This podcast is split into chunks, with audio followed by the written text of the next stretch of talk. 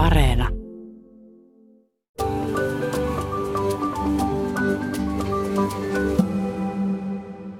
Nuorissa on tulevaisuus. Tämä on mantra, jota toistellaan vuodesta toiseen. Ja onhan se tietysti faktisesti totta, mutta tota, ehkä olisi hyvä kysyä, että minkälaista huomista me aikuiset ollaan nuorille ja lapsille petaamassa. Ja huominen kuitenkin rakentuu sille perustukselle, mikä tänään valetaan. Onko syytä toivoa muutosta parempaa, jos yhteiskunta lähinnä velvoittaa nykynuoria palvelemaan niitä ihan samoja hyvinvoinnin rakenteita, mihin me ollaan itse totuttu? Siis kouluttautumaan, menemään palkkatöihin, maksamaan veroja, lisäämään tuotantoa ja kulutusta, jotta saadaan sitä elvyttävää talouskasvua ja ajetaan samalla koko elon kirjo ahtaalle. Ja sitten ihmetellään, jos nuori haluakin elämältä jotain muuta, että oi voi kun nykyajan nuoriso on välinpitämätöntä ja se on pilalla ja syrjäytymisvaarassa. Mutta onko oikeasti ihme, jos nuori ei halua rakentaa identiteettiään sellaisen ansiotyön kautta, jonka tiedetään osallistuvan ongelmien pahenemiseen. Mutta mitä nuoret elämältään sitten oikein toivoo? Niin herää kysymys, että kun nuoret vielä on siellä vähän yhteiskunnallisen vallan reunoilla odottamassa sitä sisäänpääsyä, niin löytyykö sieltä itse asiassa paljon suurempaa viisautta kertoa, miltä se hyvä ja mielekäs elämä voisi näyttää? Mitä tarkoittaa kestävä hyvinvointi elettäessä nykyisyyden ja tulevan välisissä puristuksessa – Tästä keskustellaan tänään, kun vieraina ovat puristuksissa nuoret ja kestävän hyvinvoinnin ehdot tutkimuksen kirjoittaneet hyvinvointitutkijat Tuula Helne ja Tuuli Hirvilammi. Olet kääntänyt korvasi horisonttiin. Minä olen Mikko Kuranlahti. Ja minä Hilkka Nevala. Puristuksissa nuoret ja kestävän hyvinvoinnin ehdot. Se on tutkimus, jonka te olette yhdessä kirjoittaneet. Kertokaa vähän, mistä tässä on kyse, jos Tuuli Hirvilammi vaikka aloitat. Joo, kiitos kutsusta tänne. Meillä on tämmöinen tutkimus, joka on tosiaan kesäkuussa julkaistu ja se perustuu ihan niin kuin nuorten ryhmähaastatteluaineistoon. Me ollaan haastateltu vajaa 30 työelämän ulkopuolella olevaa nuorta aikuista, iältään 20-29-vuotiasta. Ja me ollaan kysytty tosi laajasti niin kuin heidän näkemyksiään työstä, taloudesta, ympäristöstä, hyvinvoinnista – ja keskusteltu heidän kanssaan tämmöisistä ajankohtaisista väitteistä ja asioista. Ja sitten tässä tutkimuksessa me vähän pureudutaan niihin nuorten näkemyksiin ja peilataan niitä just tähän nykyiseen yhteiskuntaan, siihen aikaan, jossa nämä nuoret elää. Tuula Helne, miksi tarve toteuttaa juuri tämä tutkimus? Mihin tätä teidän mielestänne tarvittiin? ennen kaikkea se, sitä mun mielestä tarvitaan tuomaan toisenlaista ääntä esiin yhteiskunnassa, nuorten ääntä esiin. Eli tota, mm, tällä hetkellähän ja jo vuosisatoja niin meidän yhteiskuntaa on ohjannut tällainen edistyksen ja edistyksen myytti, aineellisen edistyksen myytti, jossa tota, edistys nähdään lähinnä aineellisena vaurautena ja keinona siihen pääsemiseksi on, on talouskasvu. Ja tämä, tämä tarina, niin kuin tarinat ylipäänsäkin, niin ne ohjaa, ohjaa ihmiskunnan kehitystä. Ja tämä tarina on tuonut tähän meidän, meidät tähän hetkeen, jossa eletään näiden järkyttävien ekologisten ongelmien keskellä, jotka uhkaa tosiaan koko meidän tulevaisuutta. Mä ajattelin ennen kaikkea tullessani mukaan tähän tutkimukseen sitä, että mä haluaisin niin kuin aidosti kuulla, mitä nuoret ajattelee niin kuin tällä hetkellä just elämästä ja ympäristöstä ja talouskasvusta ja ää, työstä, luonnosta.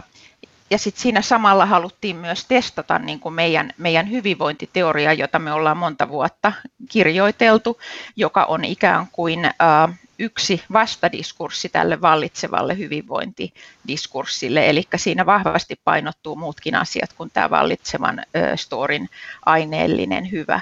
Ja minusta oli hirveän kiinnostava lähteä katsomaan sitä, että löytyykö nuorten puheesta myös tällaista vallitsevan diskurssin vastaista puhetapaa. Nyt täytyy heti kysyä, että löytyykö sitä, että mitä sieltä niin kuin nousi, nousi tätä vasten esiin? no Joo, löytyyhän sieltä vaikka mitä. Ja tosin tietysti nyt kun me puhutaan tästä, tässä, niin täytyy, täytyy heti sanoa, että me puhutaan vain pienestä osasta, osasta nuoria, että laadullinen tutkimushan ei ole koskaan niin sanotusti edustava. Mutta sieltä löytyy niin paljon vastadiskurssin aineksia, eli tällainen kulutuskulttuurin kritiikki, kertakäyttökulttuurin kritiikki, talouskasvun kritiikki, tarpeiden vastaisen ja epäeettisen tuotannon kritiikki, sen ajatuksen kritiikki, että työ kun työ on hyvästä, suorituspaineiden kritiikki, näennäisen kestävän kehityksen kritiikki, sen ajatuksen kritiikki, että raha tekee onnelliseksi, ja sitten toisaalta niin kuin luonnon merkityksen ja luonnon itseisarvon korostamista, ja vielä sokerina pohjalla niin nuorten syyllistämisen kritiikkiä ja kritiikkiä sitä yleistä väittämää kohtaan, että nuoret olisi jotenkin laiskoja. Tästä päästään tietysti mielenkiintoisesti, kun meillähän kuitenkin paljon tunnutaan juuri kantavan, kannettavan huolta nuorten, nuorten hyvinvoinnista yhteiskunnassa ja puhutaan juuri esimerkiksi syrjäytymisestä, osattomuudesta tai ainakin sen pelosta, niin tämän tutkimuksen perusteella onko tämä huoli siis tällä hetkellä jotenkin väärin ohjattua? No me lähdetään siitä, että, että ei ole syytä vähätellä semmoista niin kuin huolta nuorista, jotka oikeasti voi pahoin ja ei niin kuin haluta sulkea silmiä siltä, että, että on oikeasti nuoria, jotka ei pääse kotota ulos ja kärsii mielenterveysongelmista. Että on, on niin kuin, nuorten pahoinvointia on olemassa. Mutta se, mitä me kritisoidaan, on se, että kaikki työelämän ulkopuolella olevat nuoret ikään kuin niputetaan kategorisesti tällaiseen syrjäytyneiden nuorten lokeroon. Ja siihen syrjäytymiseen niin kuin sanana liitetään kauhean vahvasti sellainen jotenkin ajatus, että, että ihmiset on niin kuin alempiarvoisia ja ulkopuolella ja ne ei tuota ehkä tähän yhteiskuntaan. Kun taas sitten nämä nuoret niin kuin puhuu ihan toisenlaista niin kuin tavallaan tarinaa siitä, että miksi ne ei pääse työelämään tai miksi ne ei ole mukana. Et mehän just haluttiin nostaa sitä nuorten ääntä suhteessa tähän syrjäytymisdiskurssiin, että et onko niin, että nuoret on jotenkin syrjäytyneitä. Ja se, sä kysyit, että onko se huoli perusteltu, niin sit se on myös tavallaan sen takia ihan perusteltu, että mehän eletään hyvinvointivaltiossa, joka just perustuu tähän talouskasvuun ja täystyöllisyyden odotukseen. Ja me joka päivä kuullaan uutisissa työllisyysasteen ja kestävyysvajeeseen ja huoltosuhteeseen liittyvää huolta. Ja siinä logiikassahan se on huoli, jos niin kuin nuoret jättäytyy pois tästä ikään kuin yhteiskuntasopimuksesta, joka perustuu siihen, että kaikki kantaa kortensa kekoon ja tuo, niin kuin tuo verotuloja tähän yhteisen hyvän tota, jakamiseen. Ä, mutta me ollaan niin kuin, lähdetty tässä meidän tutkimuksessa tavallaan tämän huolen vähän niin kuin yli ja katsotaan tätä laajemmassa perspektiivissä, että hetkonen, että, että voiko kuitenkin olla niin, että, että se onkin jossain määrin niin kuin vaikka kestävän tulevaisuuden kannalta ihan järkevää, jos osa nuorista vaikka niin sanotusti syrjäytyy tai jää tämän tällaisen suorituskeskeisen työelämän ulkopuolelle ja reunoille, eikä halukka mennä mukaan siihen. Et voiko siinä ollakin joku logiikka, että nuoret haluaa merkityksellistä työtä ja painottaa just tämmöistä kriittistä näkökulmaa tähän yhteiskuntaan. Kuten Tuula sanoi, niin me niin löydettiin sitä, sitä semmoista kritiikkiä, joka voi ehkä olla pieni viite siitä, siitä että nuoret niin kuin näkee tämän tilanteen jotenkin kestämättömyyden ja tämän ristiriidan ja just sen puristuksen tässä ajassa. Eli mä voisin lisätä, että, että joo, nuorista voi kantaa huolta ja nuorten tulevaisuudesta, mutta ei sanalla syrjäytyminen. Että mä ajattelen niin, että syrjäytymisdiskurssi on vain osa tätä talouskasvudiskurssia. Se on se, että ihmiset pelkää tulevaksi, tulevansa syrjäytetyksi, niin pitää ne tässä oravan pyörässä mukana vahvasti. Eli käytännössä se tarkoittaa sitä, sitä että tällä hetkellä kannetaan enemmän huolta siitä tavallaan nuorten oletetusta passiivisuudesta, eli juurikin siitä, että kontribuoidaanko vallitsevan järjestelmään, eikä niinkään siitä maailmasta, jossa nuoret koittaa löytää sitä omaa paikkaansa. Onko tässä tämä niinku keskeinen ydin? Joo, nimenomaan, että koska jos kannetaan huolta syrjäytymisestä, niin yleensä kysytään, että millaisesta yhteiskunnasta syrjäydytään. Ja sehän on, sano, itse ajattelen, tosi hyvä vaan, jos ei ole mukana tässä nykyisessä gameissa ollenkaan, vaan lähtee luomaan toisenlaista yhteiskuntaa, johon ehkä haluaisi kuuluakin, toisin kuin tähän nykyyhteiskuntaan. Tarkennetaan vähän tätä, minkälainen on nyt se maailma, johon, josta nuoret on etsimässä paikkaansa. No tavallaan ihan taustaoletuksenahan me ollaan yhteiskuntatieteilijöinä luettu luettu niin kuin aikalaisdiagnooseja ja tiedetään, että nuoret elää työyhteiskunnassa, joka on aiempaa pirstoutuneempi ja on niin kuin vaikeampi löytää semmoista ikään kuin normaalia elämän kaarta, että sä menet töihin ja sitten olet siinä eläkkeessä ikään asti, että, että on, on niin kuin, tota, paljon semmoista prekaaria, prekaaria asemaa, jossa on vaikea saada niin kuin semmoista ihan pysyvää jalan, jalansijaa ja on kilpailua ja on, on niin kuin kovia suorituspaineita, että sun pitää pärjätä siinä, siinä työelämässä ja tota, lisätä sitä sun työvoima ikään kuin tai jotenkin omaa kapasiteettia. Et se on niin kuin yksi puoli, missä ne, minkälaisessa maailmassa eletään. Ja sitten just tässä niin kuin, ö, ekologisen kriisin keskellä. Et paljonhan me puhutaan koko ajan niin ilmastonmuutoksesta ja puhutaan myös ilmastoahdistuksesta ja siitä, kuinka nuoret Suomessakin kokee huolta ilmastonmuutoksesta. Mutta me nähtiin, että tässä on niin joku käppi tämän ikään kuin nuoria koskevan työllisyyspuheen ja tämän ilmastohuolen tai ylipäänsä niin kuin ekologista kriisiä koskevan kriisipuhunnan välillä. Että, että sitä me kanssa niin kuin yritetään tuoda yhteen. Meidän pitää oikeasti nähdä ne nuoret tässä ajassa ja ymmärtää, että voi olla, että, että nuorten tulevaisuus tulee olemaan tosi niin kuin radikaalistikin erilainen kuin kuin meidän, ja niiden niin kuin tulevaisuushorisontti on vähintäänkin erilainen, kun siinä pitää niin kuin huomioida se, että korallirilta tuhoutuu ja myrskyt lisääntyy, ja, ja tota, ei voida tietää, että onnistuuko maailma niin kuin päästöjen vähentämisessä niin, että me rajoitetaan lämpeneminen, lämpeneminen puoleen toista asteeseen. Ja se on semmoinen niin epävarmuus, mikä heijastelee niin kuin jollain tasolla varmasti kaikkien suomalaisten kouluja käyneiden nuorten niin kuin mielessä. Voisiko nuorilla olla jotakin sellaista tietoa? Mikko sanoi tuossa alussa, että, että kun katsoo vähän sieltä työelämän reunamilta, niin voi nähdä niitä ongelmia tarkemmin. Niin minkälainen työelämä tai yhteiskunta olisi parempi? Kyllä niillä oli äh, jonkun verran niin kuin ideoitakin esittää tai olisi ehkä ollut parempi, parempia ideoita esittää vaikkapa työelämän muutoksesta, mutta, mutta niin kuin ongelma on ennen kaikkea se, että kun he ei pääse sisälle kunnolla, niin ei pääse myöskään tekemään niitä, niitä uudistuksia, tai, tai jos yrittää esittää jotain uutta, niin sit se niin kuin tyssää sitten aikuissukupolven tai vanhojen jäärien, jäärien vastustukseen. Et, et, kyllä tämä niin tässäkin kilpistyy siihen, että miten, miten ne nuoret pääsee vaikuttamaan. Et koska jos ty- mm, kestohuoli on se, että työhön ei pääse, jos ei ole työkokemusta, sellainen ö, luuppi syntyy.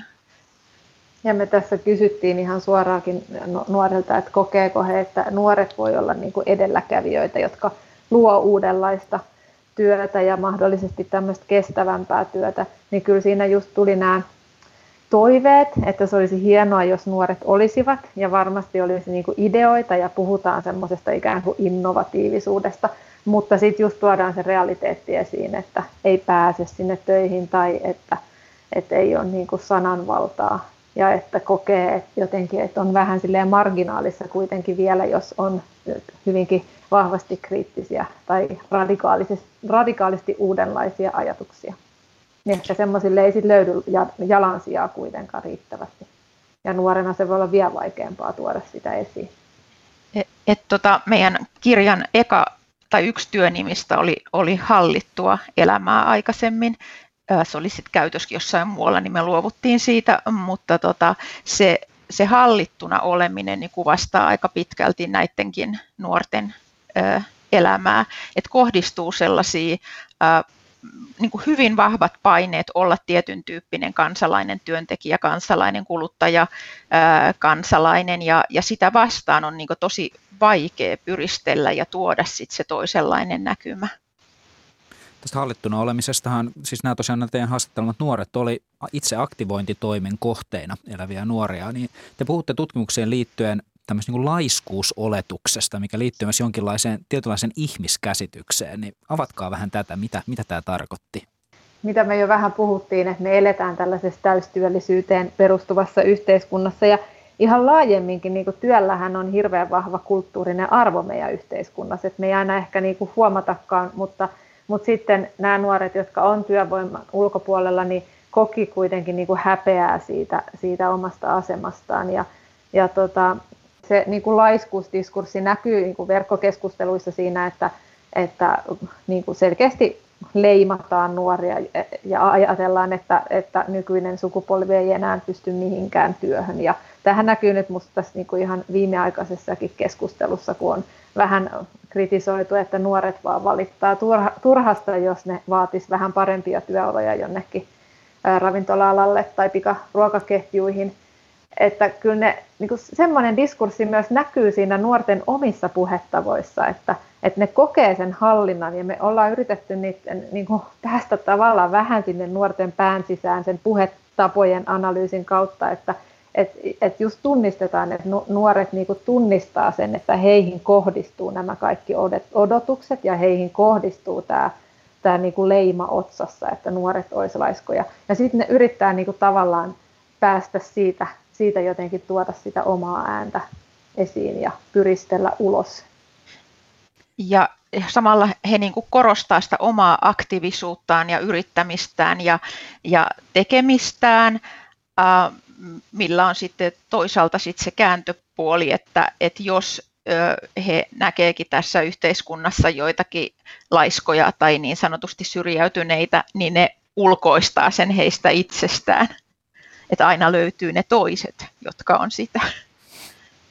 Niin, että meidän pitää kaikkeen ollakseen hyviä ihmisiä, niin meidän pitää niin kuin yrittää ja pyrkiä. Että semmoinen niin kuin tosi vahva toimijuus. Mutta mitä sä kysyit noista, että, tai tämä huomio, että meidän haastattelemat nuoret oli aktivointitoimenpiteen kohteena, eli käytännössä ne oli nuoria, jotka oli vaikka nuorten työpajoilla tai erilaisissa tämmöisissä työllistämishankkeissa, joissa, joihin heidät oli ohjattu sen sijaan, että he olisivat pelkästään niin kuin kotona. Ja, ja osa niistähän on siis ihan hyödyllisiä ja he koki myös, osa, niin kuin, että ne oli hyvä, että tuli mentyä johonkin.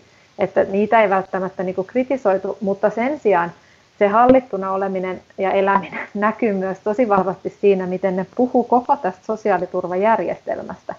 Että, että kun me puhutaan laiskoista nuorista ja me puhutaan niin kuin siitä tälleen stereotyyppisesti, että nuoret vieroksuu työtä, niin kyllä nämä meidän haastattelemat nuoret toi tosi vahvasti esiin, että kyllä ne olisi mielellään töissä. Mutta, mutta yksi, mikä estää sitä niin kuin työllistymistä kaikkeen muiden rakenteellisten ongelmien lisäksi, on tämä meidän sosiaaliturvajärjestelmä, jossa, joka ei niin kuin välttämättä kyllä lempeästi kannusta näitä nuoria eteenpäin elämässä tai mahdollista heille, heille sitä niin kuin tavallaan oman polun etsimistä, vaan kyllä se on sit sitä, että että aika karua kieltähän se oli Tuula, mitä nämä kuvasi sitä, sitä järjestelmää. Siis siellä on kyykyttämistä ja kepittämistä ja raippajärjestelmää ja ö, mitä sokkeloissa pyörimistä. Ja... Kyttäyslaitos. Joo. Tämmöisiä. Että, että näin kuvataan sosiaaliturvajärjestelmää, että me kysytään sitten, että, että voiko se olla niin, että se aiheuttaakin enemmän niin kuin pahoinvointia kuin hyvinvointia, että, että yrittää siinä pyristellä eteenpäin.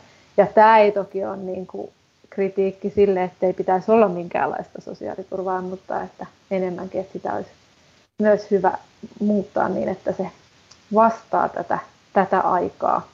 Ja tähän on mielenkiintoista, että tähän kuvatte, jos miettii tälleen niin kuin maailmankatsomuksellista näkökulmasta, niin tähän on nimenomaan jonkinlainen maailmankatsomuksellinen haaste, että puhutaan just tästä, että mitä on hyvä ihmisyys, mikä on elämän päämäärä, mikä on kunnon kansalainen, että miten me tavallaan uskotaan, että täällä pitäisi toimia. Ja tämä kuulostaa tosi huolestuttavalta, koska kaikki tämä kritiikki, mitä Tuula aiemmin sanoit, niin tähän kuulostaa tosi järkevältä tässä ajassa, että nuoret tunnistaa, että ei voida jatkaa tällä tiellä eteenpäin. Ja sitten jos lähdet kapinoimaan vastaan, niin sitten tulee kyykytysjärjestelmään laittaa polville ja koetaan häpeää ja ettei voikaan elää sitä muutosta todeksi. Ja sitten me kannustetaan täältä sivusta, että eläkää nyt sitä muutosta todeksi. Tämä on kestämätön tilanne. Et nuorten harteille sälytetään aika isoa taakkaa, jos me ajatellaan, että nuoret meidät tästä ilmastokriisistä pelastaisi. Mutta eikö kaikilla meillä ole kuitenkin oikeus tavoitella sitä hyvää elämää? No myös nuorilla. Mitä se hyvä elämä on? Uh, niin, totta kai kaikkihan, varmaan jokainen ihminen tavoittelee hyvää elämää, mutta siis kysymyshän on just siitä, että mihin yhteiskunta ö, vallitsevat diskurssit ohjaa, että mikä on se niin kuin nor, normitettu hyvä elämä. Ja niin kuin mä tuossa aikaisemmin sanoin, niin se on ollut niin ja on edelleenkin pitkälti niin aineellispainotteinen, että siitä ei voi seurata enää, enää hyvää. Eli tota, mm, sen takia just meillä on, me ollaan itse lähetty tällaisesta moniulotteisesta hyvinvointikäsityksestä, jossa pelkän aineellisen ulottuvuuden eli, eli having ulottuvuuden lisäksi on, on, on niin kuin muutkin ulottuvuudet, eli mielekäs tekeminen, doing ja ää, merkitykselliset suhteet, eli loving ja sitten being, tällainen mystinen oleminen ja läsnäolo, itsekseen tuleminen. Nämä kuulostaa semmoisilta arvoilta, mitä me niin kuin aikuiset nykyajassa aika paljon niin kuin valitaan. Et monethan puhuu siitä, että kuinka on hidastanut ja kuinka on muuttanut maalle ja kuinka niin kuin ajattelee uusia arvoja ja muita. Mutta sitten me ajatellaan kuitenkin ehkä, että, että nuorilla täytyy mennä sinne työelämään ja, ja ansaita sen paikkansa. Ja ehkä sitten joskus, kun hekin ovat jäämässä eläkkeelle, niin, niin mitä te ajattelette siitä ajatuksesta tavallaan, että, että, nuoret ihan selvästi tässä teidän tutkimuksenkin mukaan niin kuin vähän kapinoi sitä vastaan, että ne ei halua mennä sinne Moolokin kitaan enää, että jotain muutosta täytyy tulla? Mm-hmm. No sehän on yksinomaan terve reaktio. Ja toki he haluavat tehdä ja olla töissä, mutta he haluavat niin kuin itse määritellä, mitä se on se mielekäs tekeminen. Eli, eli se ei välttämättä ole sitä tekemistä, mihin heitä ohjataan, vaan he korostaa paljon niin kuin just, uh, luovuutta ja eettisyyttä ja autonomiaa, toisten auttamista. Yksi nuori sanoi kauniisti, että hän haluaa tehdä töitä elämän ylläpitämisen eteen.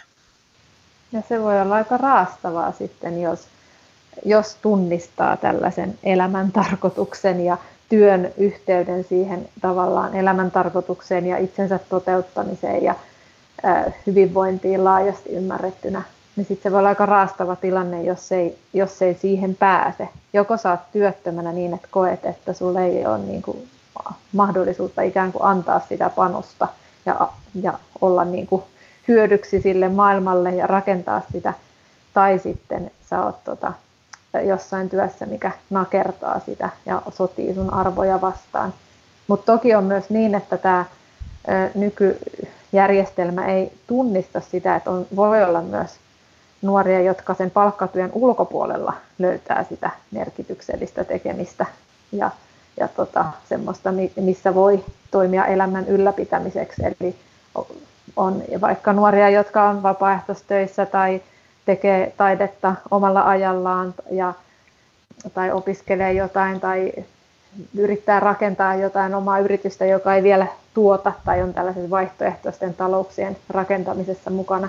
Ja se on aika vaikea meidän nykyisessä järjestelmässä, miten me niin pystyttäisiin kannustaa tällaiseen toimintaan, kun sitä ei katsota ikään kuin oikeaksi palkkatyöksi. Ja sitten sä et olisi ikään kuin oikeutettu sosiaaliturvaan, jos sä oot, et ole varsinaisten työmarkkinoiden käytettävissä ja aktiivisena työnhakijana. Et tässä on ihan tämmöisiä, niin että et se meidän niin kuin yhteiskunta ei ole viritetty siihen, että tällä hetkellä voisi tehdä elämää ylläpitävää työtä kauhean helposti tavallaan mm-hmm. kuulostaa vähän siltä, niin kuin, vähän niin kuin toiste tutkijoina päässyt dialogiin tämmöisen toisen maailman äänen kanssa. Että kyllä tämä varmasti jotenkin vaikuttaa myös teihin itseenne tällaisen asian tutkijana.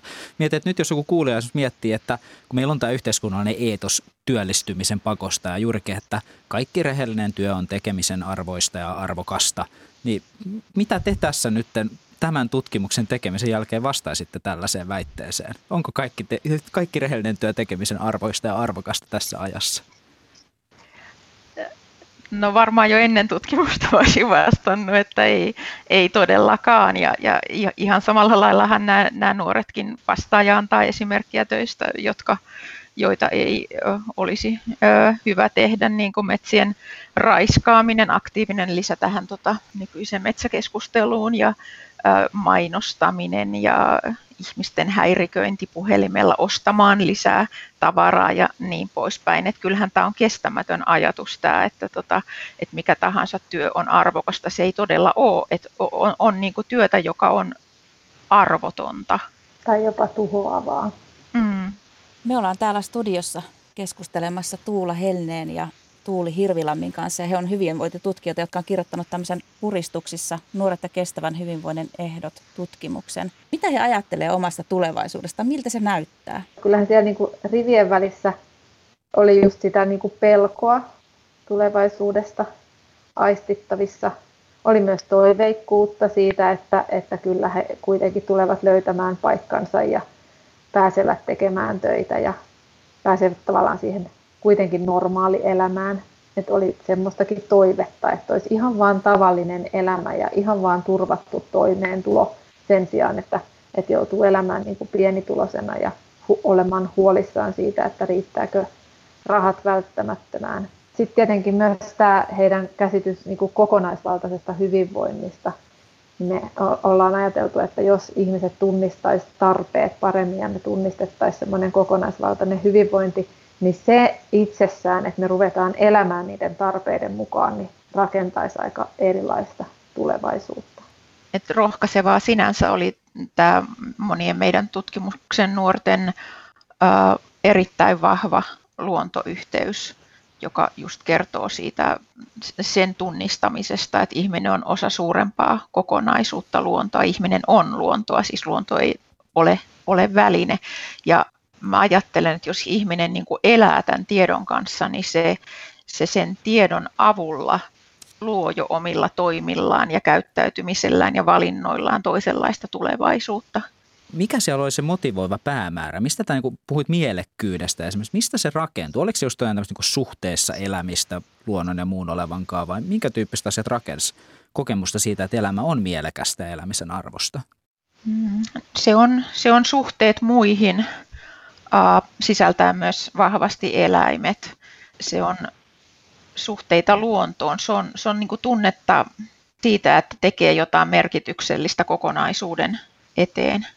Hmm. Ja sitten se on just jonkinlaista semmoista niin kuin turvallisuutta, että, että just voi, voi ajatella, että, että suurin piirtein on riittävä toimeentulo ja ne peruselämän edellytykset turvattuina sen sijaan, että, että joutuu niin kuin sen suhteen stressaamaan. Et paljon puhutaan, että, että niin nuoret aika vahvasti niin kuin, ää, puhuu siihen suuntaan, että raha on tarpeellista, koska se on väline näiden muiden päämäärien saavuttamiseksi. Että, että, että kyllä niin kuin sitä tavallaan rahaa tarvitaan, että tässä yhteiskunnassa elävät nuoret hyvin tunnistaa sen, että ei siitä niin kuin eroonkaan pääse, vaikka se olisi toiveena että sitä ei tarvitsisi ajatella ollenkaan. Ja se just hyvin kuvaa sitä, että ne nuoret tunnistaa niitä tarpeita, jotka on niin kuin tavallaan syvemmällä kuin se, että sulla on sitä massia lompakossa. Että se raha tarvii jotain varten ja just ne tarpeet on niin kuin kuva, ne on ne, mistä me puhutaan,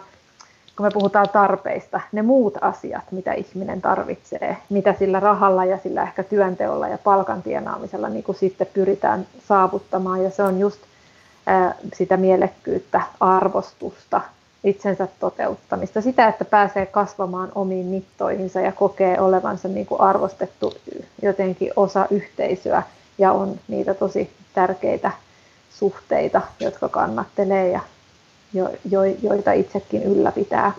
Että se myös siitä rakkaudesta puhuttiin niin kuin antamisena ja saamisena.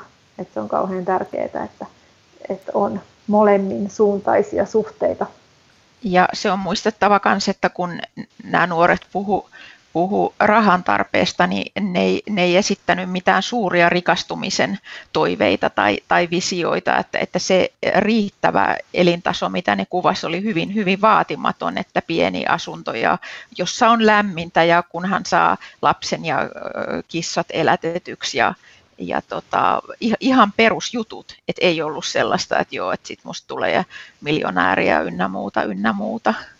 Tosi maltillisilta niin, nämä mikä... kuulostaa nämä toiveet, niin. tosi maltillisia. Et, et joskus niin kun, niin kun kuuntelee, niin ajattelee, että nämä on sellaisia ihan tavallisia asioita, mitkä monet on niin kuin saavuttaneet, jotkut aikuiset omassa elämässään. Niin mikä tässä niin kuin nuorten tavallaan, miten ne on nuorten tavoittamattomissa vai onko ne enemmän nykyisin kuin mitä aiemmin ehkä on olleet?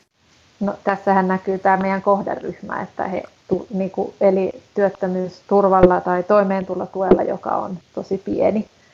Ja, että, ja on tämä epävarma asema siellä sosiaaliturvajärjestelmässä, että ootko varmasti oikeutettu edes mm. tähän tukeen, niin siitä, sitäkin joutuu tavallaan aina oikeuttamaan, että ehkä sen takiakin se, se heijastelee sitä, että ne, ne vaatimukset on pieniä, mutta mutta kiinnostavastihan sieltä löytyy myös sitä tavallaan niin kuin puhetapaa, jota me nimitettiin tällaiseksi niin rikas rukat et, äh, puhetavaksi, että ne tunnisti sitä, että, että jos ihminen tienaisi ihan hirveästi rahaa, niin voi olla, että se vaan toisi niin kuin huolia lisää elämään. Että ei sekään kuulostanut niin kuin toivottavalta tulevaisuudelta, että joutuisi miettimään, mitä mä teen kaikilla rahoilla tai mihin sen sijoittaisi ajatella, että, että se sitten vaan tuo lisää stressiä tai yhtä hyvin saattaa olla, että vaikka saisit rikas, niin sit saat kauhean yksinäinen ja sekään ei kuulostanut hyvältä. Heijastuko sieltä, jos, jos he kuitenkin tälle aika tarkasti spottasi sieltä tämän niin kuin vallitsevan järjestelmän valuvikoja ja tällaisia, että missä mennään pieleen, niin heijastuko siellä sitten, että miten nuoret ajatteli sitä, että mitä meille tämän ajan aikuisille kuuluu? Mikä oli se näkökulma, näkökulma meihin aikuisten elämään? Nähtiinkö, että me ei sitten jotenkin eletä itsemme näköistä vapaata elämää vai miten, miten heijastui suhde aikuisiin? Kyllä siellä oli ainakin sellaista puhetapaa, että – että niin kuin arvosteltiin, että aikuiset tulee ikään kuin sieltä yläpuolelta neuvomaan, miten heidän pitäisi elää, tai ärsyttää just tällaiset keski-ikäiset downshiftaajat, jotka, joilla ei ole itsellä mitään kokemusta köyhänä elämisestä, mutta kuitenkin niin kuin sitten neuvoisi, että kaikki vaan siihen suuntaan. Ja sitten ärsytti myös jotenkin se, se sellaiset ää, niin kuin aikuiset, jotka ää, ehkä niin kuin sitä oman katkeruutensa takia sitten yrittää estää nuoria saavuttamasta toiveitaan.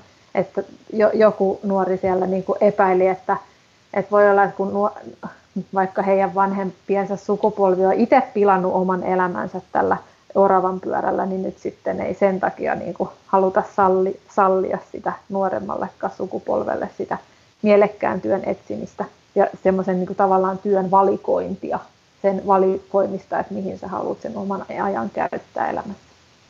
Niin, ja sellaista kritiikkiä oli, että nyt nuoret elää siinä, siinä maailmassa, jonka aikuiset on niin kuin jättänyt, jättänyt heille, että, että nuorten todellisuus on ihan, ihan toisenlainen, kiitos aikuisyhteiskunnan ja ää, sellaista aikuisten ymmärtämättömyyden kritiikkiä, minkä myötä pitäisi asettaa äänestysyläikärajakin. Oliko siitä ihan konkreettista lukua, että mikä se äänestys yläikäraja olisi? Sit, sitä ei sanottu. se on Mutta tällaista tosiaan suositeltiin. Pitäisikö sitä muuten alentaa teidän mielestä, äänestysikärajaa?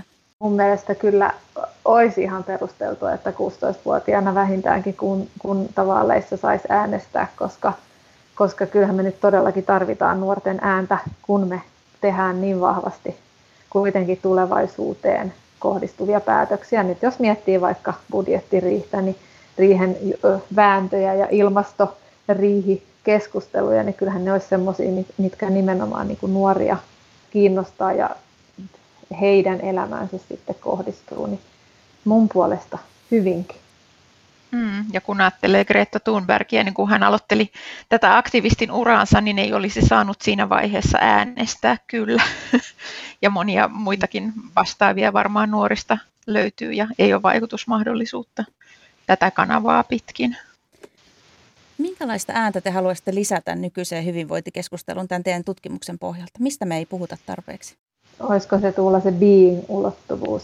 No se on se, se, on se being-ulottuvuus, tai sanotaan näin, että tietysti on, on niin kuin erilaisia hyvinvointidiskursseja. Et nyt kun tässä kritisoidaan tätä vallitsevaa ää, elintasokeskeistä hyvinvointidiskurssia, niin se on ikään kuin tällainen ää, poliittinen, ää, poliittinen hallinnan diskurssi. Toki sitten jos menee niin kuin, ikään kuin tällaiselle niin kuin, voi hyvin tyyppisten lehtien ynnä muiden hyvinvointikeskusteluun, niin se on ihan muuta. Ja siellä sitten niin kuin korostuukin tällaiset niin sanotusti pehmeämmät arvot tai, tai being-ulottuvuus. Mutta nämä kaksi ei niin kuin ikään kuin kohtaa, että ne on sitten ne, niin kuin, ne, ne, ne hörhömmät tyypit, jotka, jotka puhuu tästä henkisestä ulottuvuudesta, joka sitten puuttuu tästä niin kuin vallitsevasta suuresta ää, diskurssista, jonka mun mielestä pitäisi niin kuin paljon vahvemmin niin kuin puhutaan nyt vaikka just tästä työllistämisasiasta, niin pohjautua siihen, että kysyttäisiin oikeasti, että mitä ihmiset haluaa elämässään, mitä kohti ne on menossa, mitä kohti me halutaan olla menossa ja mikä on, mikä on merkityksellistä. Et, et, okei, voi löytyä niin nuoria, jotka sanoo, että vaikka niiltä kysytään, mitä sä haluat tehdä isona, niin ne haluaa, että ne, ne vastaisi, että mä haluan niin olla, olla lääkäri ja saada hyvää palkkaa ja mä haluan ison auton. Toki niitäkin on, mutta mut yleisesti mä ehkä ajattelisin, että nuoren niin tärkein kysymys on se, että kuka mä oon, miksi mä haluan tulla, niin, kuin, niin mikä mä oon isona, joka, joka on myös sellainen, mitä aikuisten olisi syytä jatkuvasti kysyä, kysyä itseltään. Tarkoittaako tässä käytännössä mm. sitä, mietin, että, että eikö me osata tällä hetkellä hyvinvointikeskustelussa kysyä tarpeeksi isoja kysymyksiä? Koska käytännössä se, mitä te tunnutte kuvaamaan, on just tämmöinen, että, että mitä varten ihminen on olemassa, mitä varten me eletään, mihin me halutaan olla menossa ja näin edelleen. Tämmöisiä isoja, isoja, isoja kysymyksiä, ikiaikaisia kysymyksiä jopa. Puuttuuko ne mm-hmm. meidän ajasta? No puuttuuhan ne. Tämä on, tämä on pinnallista selfie-aikaa, jossa ulkonäkö ratkaisee ja mennään vaan pikajunalla tuhoa tuhoa kohti. Et, et niin kun, ja, ja siis koska meillä on niin kiireinen aika, että me ei niin kun, ihmiset keskimäärin ei ehdi kysyä näitä kysymyksiä ja niiltä vaaditaan niin kovia suoritteita jatkuvasti, niin ei, ei, ei kerta kaikkiaan ole aikaa, aikaa pysähtyä, vaikka se olisi niin kuin kaikista tärkein, mitä, mitä oikeastaan voisi tehdä, että et, et, et niin, niin kuinka moni ihminen reflektoi omaa elämänsä riittävästi. Niin, tai sitten, että vaikka reflektoisi sitä omaa elämäänsä ja vaikka osaisi vastata vähän niihin kysymyksiin, että mihin haluan mennä, niin voi olla, että kuitenkin se on aika vaikea sit lähteä niin kuin ikään kuin konkreettisesti kulkemaan siihen suuntaan, ja sitten se voikin vaan lisätä ahdistusta, että tiedät koko ajan sen ikään kuin ristiriidan, missä elät. Ainakin omasta ihan kokemuksestakin tuntuu, että se on, se on ehkä vieläkin vaikeampaa kuin se, että sulkisi siltä ikään kuin isolta kysymykseltä täysin itsensä eikä, eikä pysähtyisi miettimään. Mun tuli mieleen tota, yhden nuoren eräänlainen utopia. Hän sanoi, että hän toivoo mm, tulevaisuudessa, että hän olisi sellainen ihminen, jonka arvoa ei tule, tulla määrittämään rahassa. Mutta miten vaikea se on tässä yhteiskunnassa. Niin siis... Rahassa tai, tai hienolla tittelillä tai you name it. Siis tavallaan just tämä, mm. mitä aiemmin sanoin, että jos se kysymys on tavallaan, että kuka mä oon. Ja sitten jos sä vastaatkin mm. siihen, että no tätä mä toivoisin, tai tällaisena toivoisin näkeväni itseni, ja sitten yhteiskunta sanoo, että ei käy. Me tohon, tohon niin. rooliin. Et meillä on aina jotain määreitä. Meidän täytyy sanoa, missä me ollaan töissä tai mikä meidän koulutus on tai millä asuinalueella me eletään, jolloin niin kuin ikään kuin katoo se, se puhdas ihmisyys, se, että ihminen riittää sellaisena kuin se on, että ihminen itsessään on arvokas. Mm. Ja sehän on niin kuin asia, mitä tämä meidän ikään kuin kasvukeskeinen talousjärjestelmä ruokkii. Et me niin kuin tavallaan oikein muistetakaan, että voisi olla semmoinen toisenlainen todellisuus, jossa me ihan vaan synnytään arvokkaina ihmisenä ja se, mitä me ollaan, niin riittää. Kun meidät joka päivä niin kuin viritetään sille taajuudelle, että että joko sä oot ruma tai sun koulutustaso ei ole riittävä tai sitten sä et ole tarpeeksi hyvässä kunnossa ja ehkä sun painoindeksikin ei ole ihan riittävän niin kuin kohdillaan tai joku muu riittämättömyyden tunne. Ja sitähän niin kuin tavallaan hyvin aktiivisesti meihin tuotetaan ja se on yksi hallinnan tapakin, koska sitten kun me ollaan riittämättömiä, niin me ponnistellaan ja me pyritään olemaan yrittelijämpiä ja te, niin kuin, tuo, kulut, parempia kuluttajia. Toki on myös hyvä, että me yritetään vaikka elää terveellisemmin tai, tai muuten suunnata toimintaa, mutta tämä riittämättömyyden tunne on niin kuin yksi semmoinen aika iso ehkä jotenkin driveri meidän nykyisessä yhteiskunnassa, joka ei välttämättä vie, vie niin kuin kestävään suuntaan miten nykyisellään. Sit, miten sitä vastaan, sitä riittämättömyyden tunnetta vastaan voisi taistella ihan jokainen ihminen? Nuori tai vanha? No ehkä me ollaan just ajateltu, että se semmoinen kokonaisvaltainen hyvinvointi ja semmoinen niin yhteyksien ymmärtäminen voisi olla yksi vastaus. Että jos ihminen niin ymmärtää, että ensinnäkin, että mä en ole niin yksilönä irrallinen muista, vaan että, että mä niin olen osa tällaista yhteyksien verkostoa, jossa ei tarvitse niin kauheasti jotenkin ylipäänsä keskittyä siihen niin itsenä olemiseen, vaan siihen, niin kuin, niihin suhteisiin ja siihen omaan niin kuin, tavallaan paikkaan siinä maailmassa, niin ehkä se voisi vähän auttaa karistaa sitä semmoista niin kuin egokeskeistä tai itsekeskeistä riittämättömyyden tunnetta. voisiko se auttaa myös se, että tunnistaa niin kuin kokonaisvaltaisesti niitä eri tarpeita? Hmm. Toki tämä on hirveän vaikea, vaikea kysymys ja riittämättömyyden tunteita varmaan nousee meillä, meillä kaikilla. Äh, mä ehkä ajattelen itse, että se paras yritys taistella sitä vastaan on, on niin kuin hiljentyä äh, riittävästi, ikään kuin nähdä, että kaikki ajatukset ja tunteet, ja näihin ajatuksiin kuuluu se riittämättömyyden tunnekin, niin, niin äh, ne on niin kuin vaan ajatuksia, että niiden takana on niin kuin joku suurempi tietoisuus, jossa, äh, jossa tavallaan ei ole koskaan mitään hätää tapahtui ulkona mitä tahansa ulkopuolisessa maailmassa.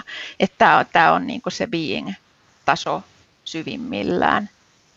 Ja sen löytäminen sitten, yksi tärkeä paikka on, on, on monille ja ehkä ja kaikille ihmisille se olisi luonto, jossa, jossa hiljentyy ja havaitsee sen niin kuin, uh, suuren, suuren yhteyden, jossa ego, oma ego ei ole enää tärkeä. Ja jos palaan vähän tuohon meidän tutkimukseen, niin se oli aika häkellyttävää, kuinka, kuinka tavallaan ne nuorten puheet siitä luonnossa olemisesta, niin jotenkin vastasi tällaista, tällaista mitä me niin kuin usein kuullaan, että luonto kohottaa ja siellä niin kuin kokee yhteyttä johonkin suurempaan, niin näillä, melkein näillä sanoilla kyllä nuoret sitä koki. Ja just sitä, miten tulee suorastaan niin kuin tarve päästä sinne niin kuin metsään esimerkiksi ja se sitten niin kuin jotenkin selkeästi tekee hyvää ja hiljentää sitä mieltä ja sitä hälinää, jota mielessä on. Tekee mieli tähän ihan loppuun vielä kysyä, että kun te olette itse nyt hyvinvointitutkijoita, niin sanokaa vielä ihan teidän omassa elämässänne, minkälaista asioista se hyvinvointi rakentuu?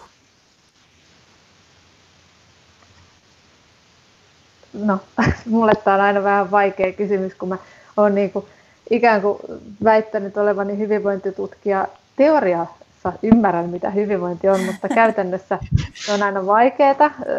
Olen rimpuilen erilaisten arjen vaatimusten puristuksissa itsekin, koen niin. Mutta se, mitä mä oon tästä meidän having, doing, loving, being ajattelutavasta kyllä yrittänyt omaksua omaan arkeen, on jotenkin vahvasti se tasapainon ajatus ja se, että eri palikoiden elämässä pitää niin kuin olla jotenkin tasapainossa, että, että mä niin kuin yritän sitä, että, että elämä ei ole pelkkää työtä tai elämä ei ole pelkkää niin kuin jotenkin äh, semmoista tota, rahan perässä juoksemista, vaan että, että se olisi niin kuin sopivasti kaikkia. Ja mä luulen, että sopivasti kaikkia on mun semmoinen ihan perusarjen resepti. Ja sen huomaa ihan jo siinä, että, että tunnustelee, että onko mä nyt ollut riittävästi lasten kanssa läsnä. Ja niin kuin pyrkii aina siihen, että olisi jotenkin kohtuullisesti kaikkia, eikä mitään liikaa. Entäs Tuula?